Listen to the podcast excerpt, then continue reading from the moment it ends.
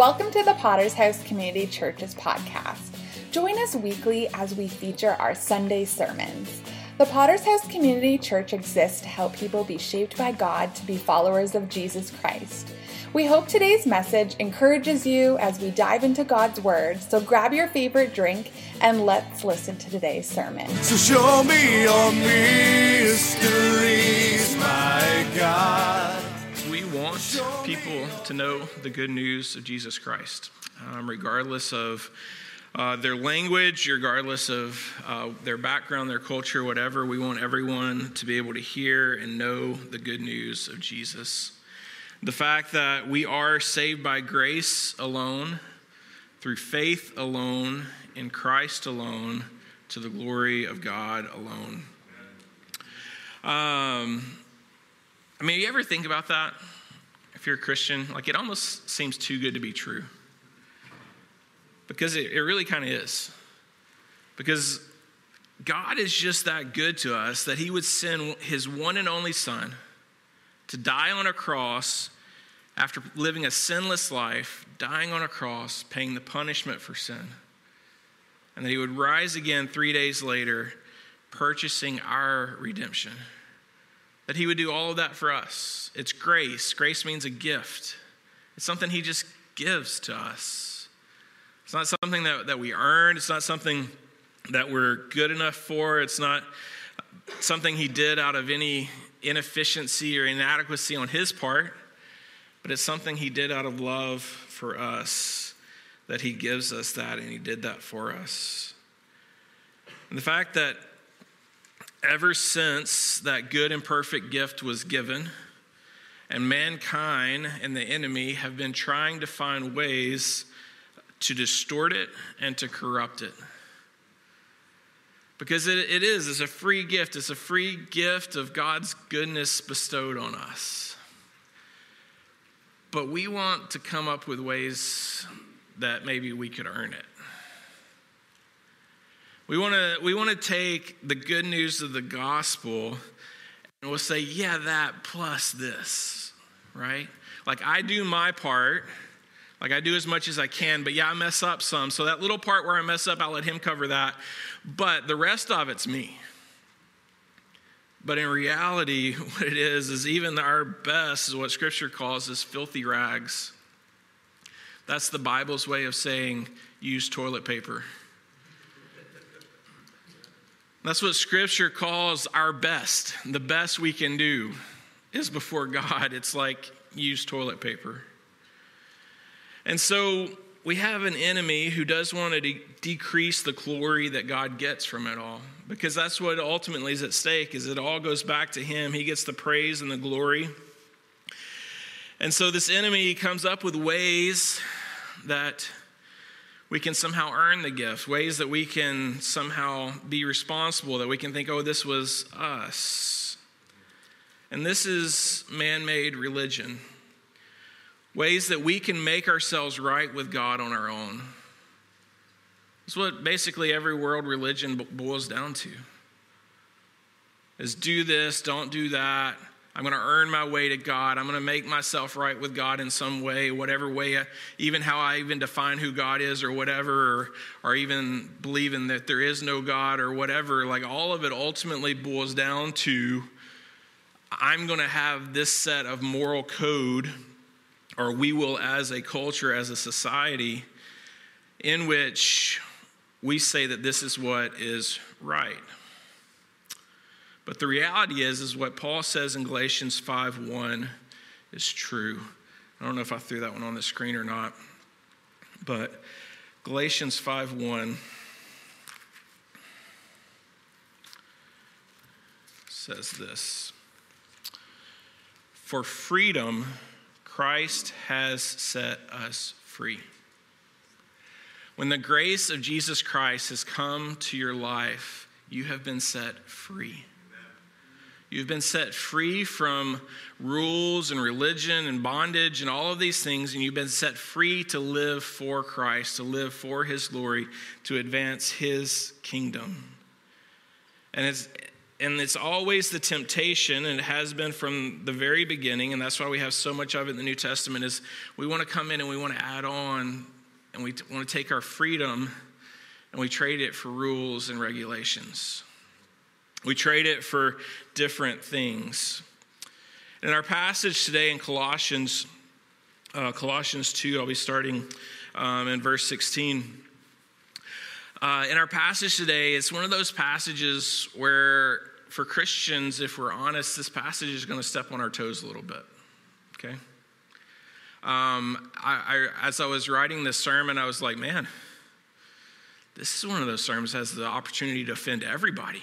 Like, whatever side you land on, there's a good chance you, your toes get stepped on in this one because uh, what Paul covers here really hits all the bases on ways that we can go wrong in this area and ways that we can we can go to this side or that side. And, uh, and so I want us to, to go into it knowing that, hey, that sometimes that's a really good thing, is if scripture te- steps on your toes, because it helps you.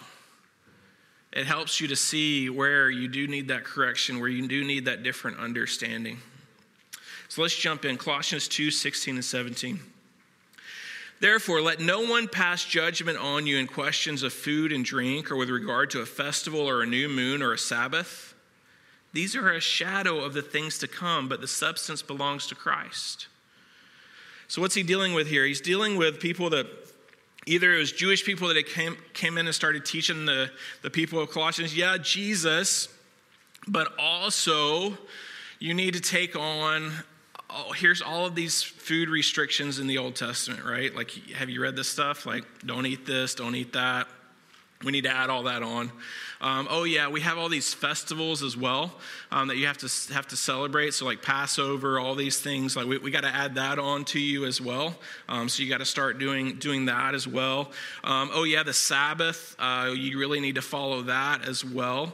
Um, we need to add this on to Jesus. We need to add this on to His grace. Is this whole list of legalism and rules and regulations? And thankfully, the New Testament as a whole, especially on this list, really clarifies for us a lot of these things. And uh, especially when it comes to the food and drink thing, I'm very glad Jesus like changed that one, right? like, I like bacon. I'm just telling you, like, like it's good. Bacon is good, right? Um, and Jesus explained it this way in Mark 7 um, he said, and he, he called the people to him and said to them, Hear me, all of you, and understand, there's nothing outside a person that is that by going into him can defile him. But the things that come, come out of a person are what defile him. And when he had entered the house and left the people, his disciples asked him about the parable. And he said to them, uh, Then are you also without understanding? Do you not see that whatever goes into a person from outside cannot defile him? Since it enters into his heart, but his stomach, and is expelled. Thus, he declared all foods clean. And so, Jesus is, in this passage is saying, like, hey, yeah, every, it, this whole don't eat this, don't eat that thing, like, no, it doesn't really make you more or less godly, more or less holy, or anything like that. Um, scripture cleared this up even more after Jesus rose from the dead, ascended into heaven, and Peter was um, has this vision where a, a, blanket comes down with all these unclean animals, and um, and he's told, "Take and eat." And he's like, "I've never." God, why would I do that? I've never, I'm a good Jewish boy. I've never done that my whole life. I've never eaten this kind of stuff. And God says, What I've made clean, don't call unclean. And so scripture is pretty clear on all of these dietary laws that those things are, are no longer something that as Christians we have to worry about. But what about these festivals? What about adding on, oh, we need to follow Passover, Feast of Booths, et cetera, et cetera, et cetera? And the question for that is what was the purpose of these? The purpose of these things in the Old Testament was a way for the people to pass on to the next generation the memory of what God had done for them. Not only what he had already done, but also what his promises were for the future. And so, as you look at the Passover, the whole point, the whole central point of the Passover was what? It all leads to the Lamb.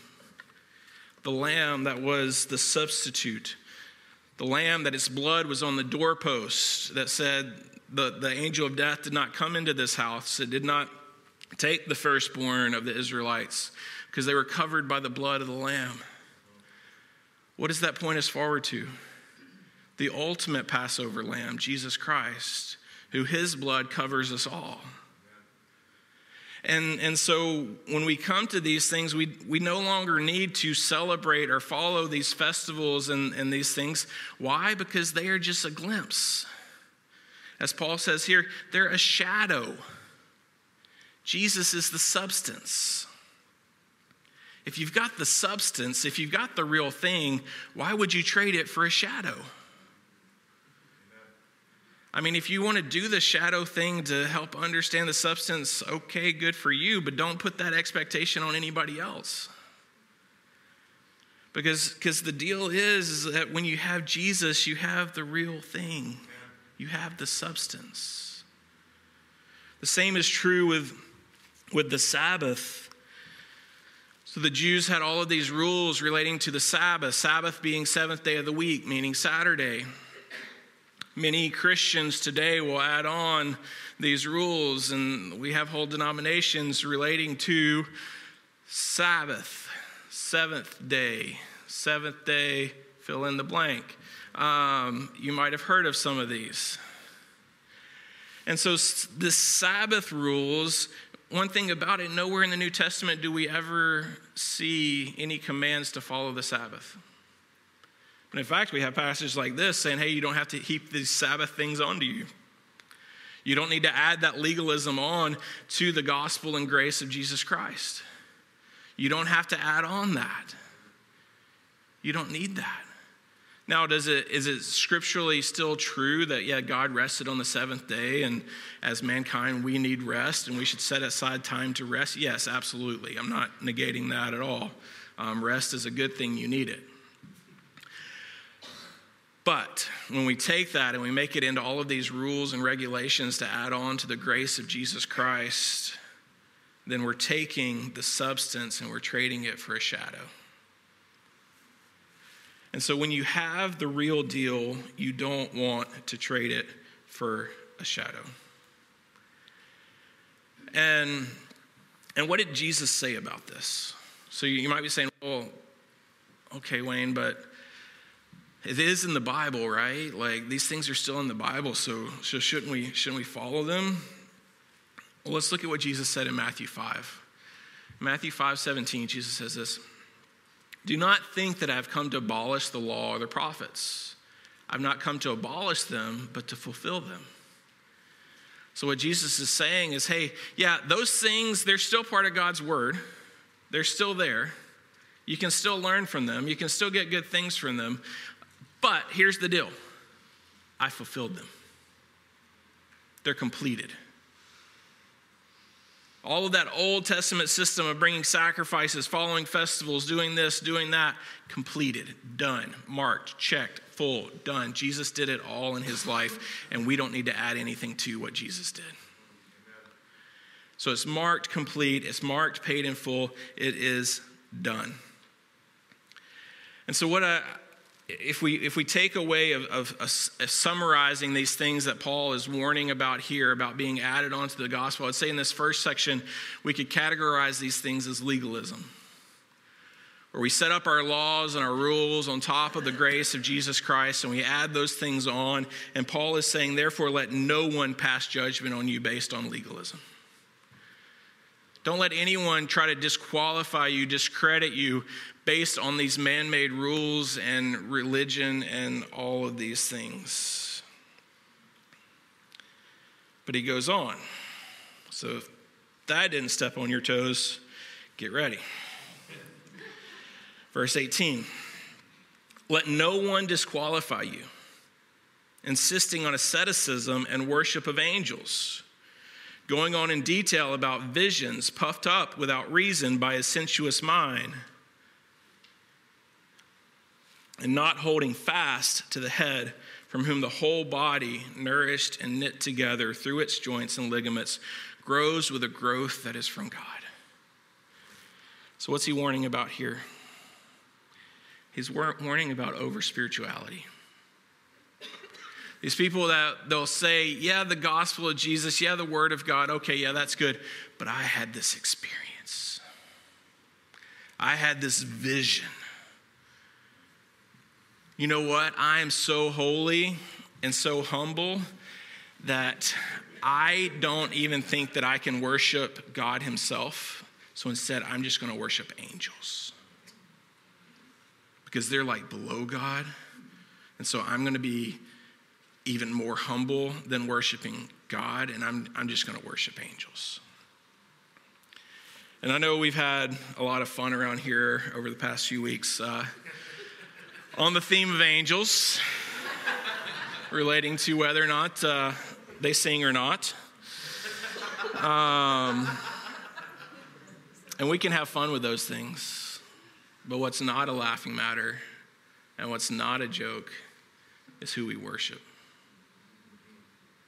And if any point our worship starts to be directed towards angels, then we are way off base. Because angels are just another created being just like us. Here's some facts from Scripture. I'm just going to give you kind of some summaries over who angels are in Scripture. First, there are good ones and there are bad ones. Like, wait, wait, wait. Bad angels? Yeah, that's, that's the demons. They're fallen angels, same, same created being as angels. Some of them fell following Lucifer, who was an archangel. So if you think of like Satan being like, oh, it's Satan versus Jesus, well, no, Jesus is way up here, Satan's way down here. He's on the level with, with Michael, okay? Like he is not on the level with Jesus. He is far, far inferior to Jesus. So we see that there are good ones and there are bad ones. Another thing we see is the good ones are always carrying out the will of God. They're either delivering a message, communicating something to, about Him, they're around His throne praising Him, whether that's by spoken word or song. they're around His throne praising Him, giving Him glory. They're also soldiers. These are, are not little cute little cuddly things. Every time they show up and mankind can see them, what do they say? Don't be afraid. Why? Because they're freaking scary. so they say, don't be afraid. Don't, don't be afraid. Don't fear. But also, there is places in Scripture where you should fear them because they are there to execute God's justice.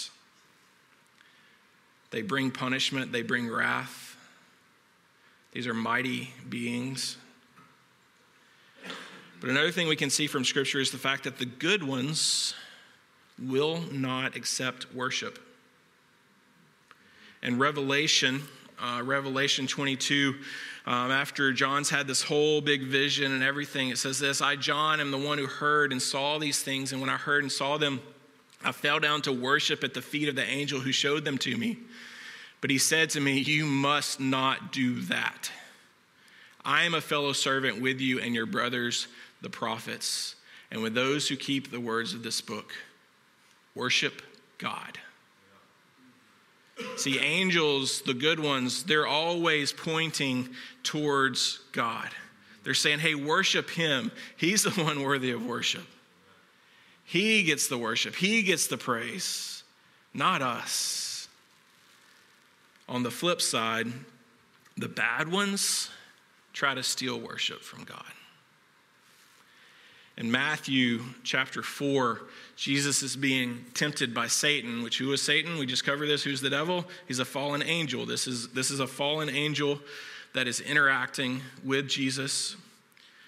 And Matthew 4, Nikki, do we have that back up there? Says again the devil took him to a very high mountain and showed him all the kingdoms of the world and their glory. And he said to him all these i will give you if you will fall down and worship me and jesus said him begone satan for it is written you shall worship the lord your god and him only shall you serve jesus is given this this temptation of So, you want all the kingdoms of the world, you want all the people to come to you? Here's all you got to do I'll turn them over to you if you just bow down and worship me. And Jesus says, No. You shall worship the Lord your God only, and only him should you serve. And so, what does this mean? It means that we do not pray to angels, we do not worship them. They are created beings just as we are, as that one, as the one says in Revelation to John, I'm a fellow servant with you. So, as a Christian, we do not elevate angels in a higher place than they should be. And so, while it might sound good to say, oh, we're worshiping these beings who, you know, they're in God's presence, they're like holy and stuff, right? And like, like that, that could sound really good. But when you know Scripture and you know God's Word, you say, oh, no, that's bad. That's really bad. We don't do that. And yet, throughout church history, we have a lot of history of Christians falling into doing just this. And it goes, he goes on beyond just worship of angels, and he goes on in details about visions. And I'll, I'll hear this a lot today, too, of people who say, Well, oh, I had a vision of this or that. And they put all of their weight and all of their faith and all of their stock in this vision. And I'm not, not saying that God can't bless you with visions. I'm not saying that God can't give you uh, visions that, that speak into your life and, and those kind of things.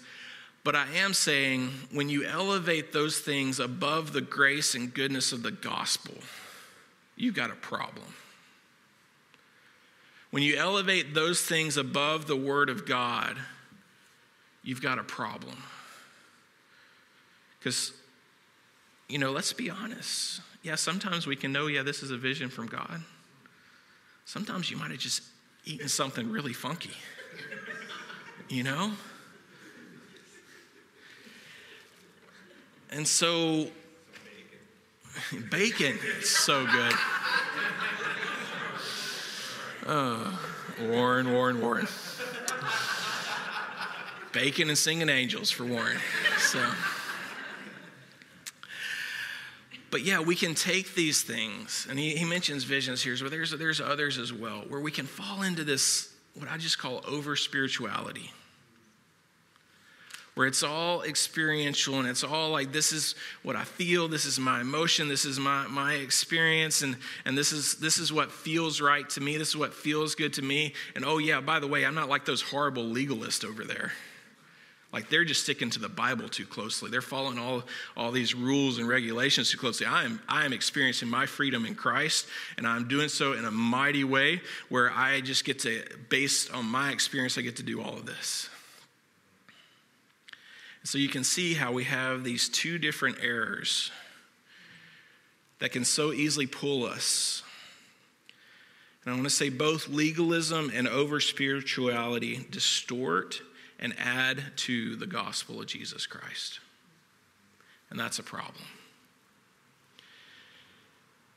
And you know what's the even bigger problem? Is I can see both of these in me in the same day.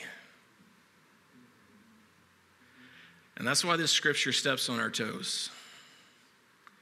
Because at the moment we think, oh, I've got this all, figured out, you you've already messed up. We need these constant reminders that take us back to the gospel, that take us back to the goodness of the grace of Jesus and what he has done for us. Because if not, yeah, we easily fall into either side of this of over spirituality or legalism. We can vacillate so easily between the two. But what is it that we need? What, where is their problem? Their problem is this, verse 19, and they're not holding fast to the head. Who is the head? The head is Jesus. From whom the whole body, nourished, nourished and knit together through its joints and ligaments, grows with the growth that is from God. He's saying, Here's what you need. You need the head, you need Jesus. And when you're connected to the head, you're going to grow, you're going to flourish, you're going to do well. Life is going to be good for you. And if with Christ you died to the elemental spirits of the world, why, as if you were still alive in the world, do you submit to regulations? If you have died with Christ, if your soul has been knit together with Him, you have been buried with Him, why on earth would you submit to these other regulations? Why would you add all of these things back on? One time I was talking to a mentor in ministry and I was asking for his advice. So I was dealing with a situation with um, some people who know the gospel, know the goodness of Jesus Christ, and yet they're wanting to go back and add on all of this Old Testament stuff, the, the festivals and rules and regulations and all on top of it, and, and do all of those things too. And I was asking him for his advice, and, and his advice was this like, why on earth they want to do that?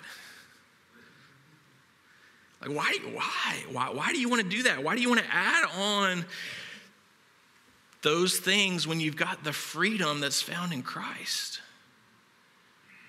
Why put all that on?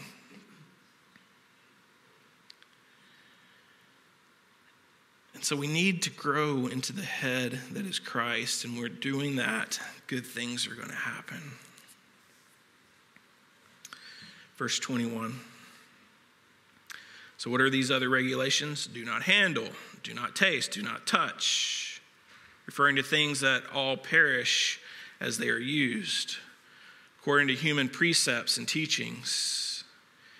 These have indeed an appearance of wisdom. These things sound good in promoting self made religion and asceticism and severity to the body, but they are of no value in stopping the indulgence of the flesh. Paul's saying, hey, these things sound really good. Like, based on what we think, like man made religions, like, yeah, this checks the boxes. He's saying these things are not good. They have no value in actually doing what you need to be done. He says another word here that uh, I had to look up the definition for, so I thought you might need it as well. But asceticism. He's warning against it. He says, and so what is asceticism? Asceticism is a voluntary abstention from the satisfaction of bodily and social needs, including food, drink, sexual activity, sleep, clothes, wealth, and social interaction for the purpose of gaining favor with God. And so, what, what this means is, we, and we see this throughout church history as well, especially in the monastic tradition of like there's one guy that I think like 20, 30 years, like he lived on top of a pole or something, like I don't know. Um, and it was just to like put himself out there in the elements so that he would somehow be more holy because of it or something. I don't. Church history is crazy. Um, and that's an extreme case, but it's easy for us to fall into this and saying, oh, well, if I void myself of this need or, or whatever, then I'm really saying that I'm more holy and I'm trying to God, gain God's favor by doing this. I'm going to deprive myself of this for God. And this is where things get tricky because we do see in scripture like teachings about fasting and those kind of things, that's what fasting is, but it's for a set time and a period and, and just for the sake of, of growing closer to God in that time period. It's not this that, hey, I am actually making myself more holy by doing this thing. Okay? And so that's the big difference. And so what he's saying is, hey, you guys are actually doing this is a, a third way you're messing up. So we've got legalism, we've got over spirituality, and now we've got asceticism. Um, and so we've got the rules, and we've got the abuse of freedom, and then we've got um, the abuse of body here. And Paul's saying all these things are not good. He says, in fact, they are of no value in stopping the indulgence of the flesh. The sin that still creeps, the sin that is the problem. He's saying these things are not going to fix the problem. The only solution to the problem is Jesus. Jesus is only found through grace, which is a free gift, through faith, not of ourselves. It's the gift of God. In Romans 10, Paul is talking about his fellow Jews and how they missed out on the Savior, and their problems were many of the same problems that he's addressing here in Colossians. So let's not be guilty of these. Let's read what he says. Romans 10. Brothers, my heart's desire and prayer to God for them is that they may be saved. For I bear them witness that they have a zeal for God. They have a zeal. They're spiritual. They have a spirituality, but not according to knowledge. It's not based on the truth. For being ignorant of the righteousness of God and seeking to establish their own, they did not submit to God's righteousness. They're keeping their rules and their regulations, and they're not trading it for the righteousness of Jesus Christ, which is only found in Him.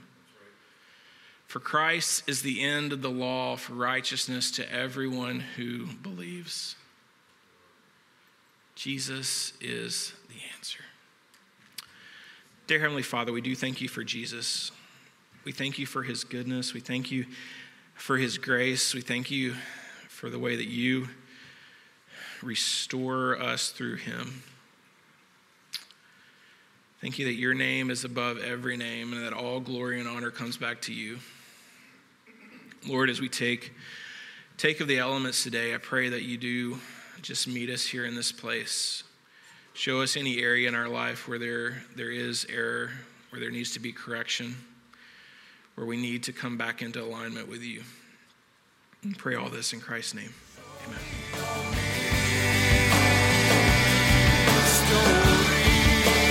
Thanks for tuning in to today's episode. Feel free to subscribe to our podcast, leave us a review, and share with others. If you'd like to learn more about our church, you can visit our website at www.potterschurch.ca or you can connect with us also on social media. Tune in next week for a brand new episode of our weekly sermon series. We hope that you have such an amazing rest of your day.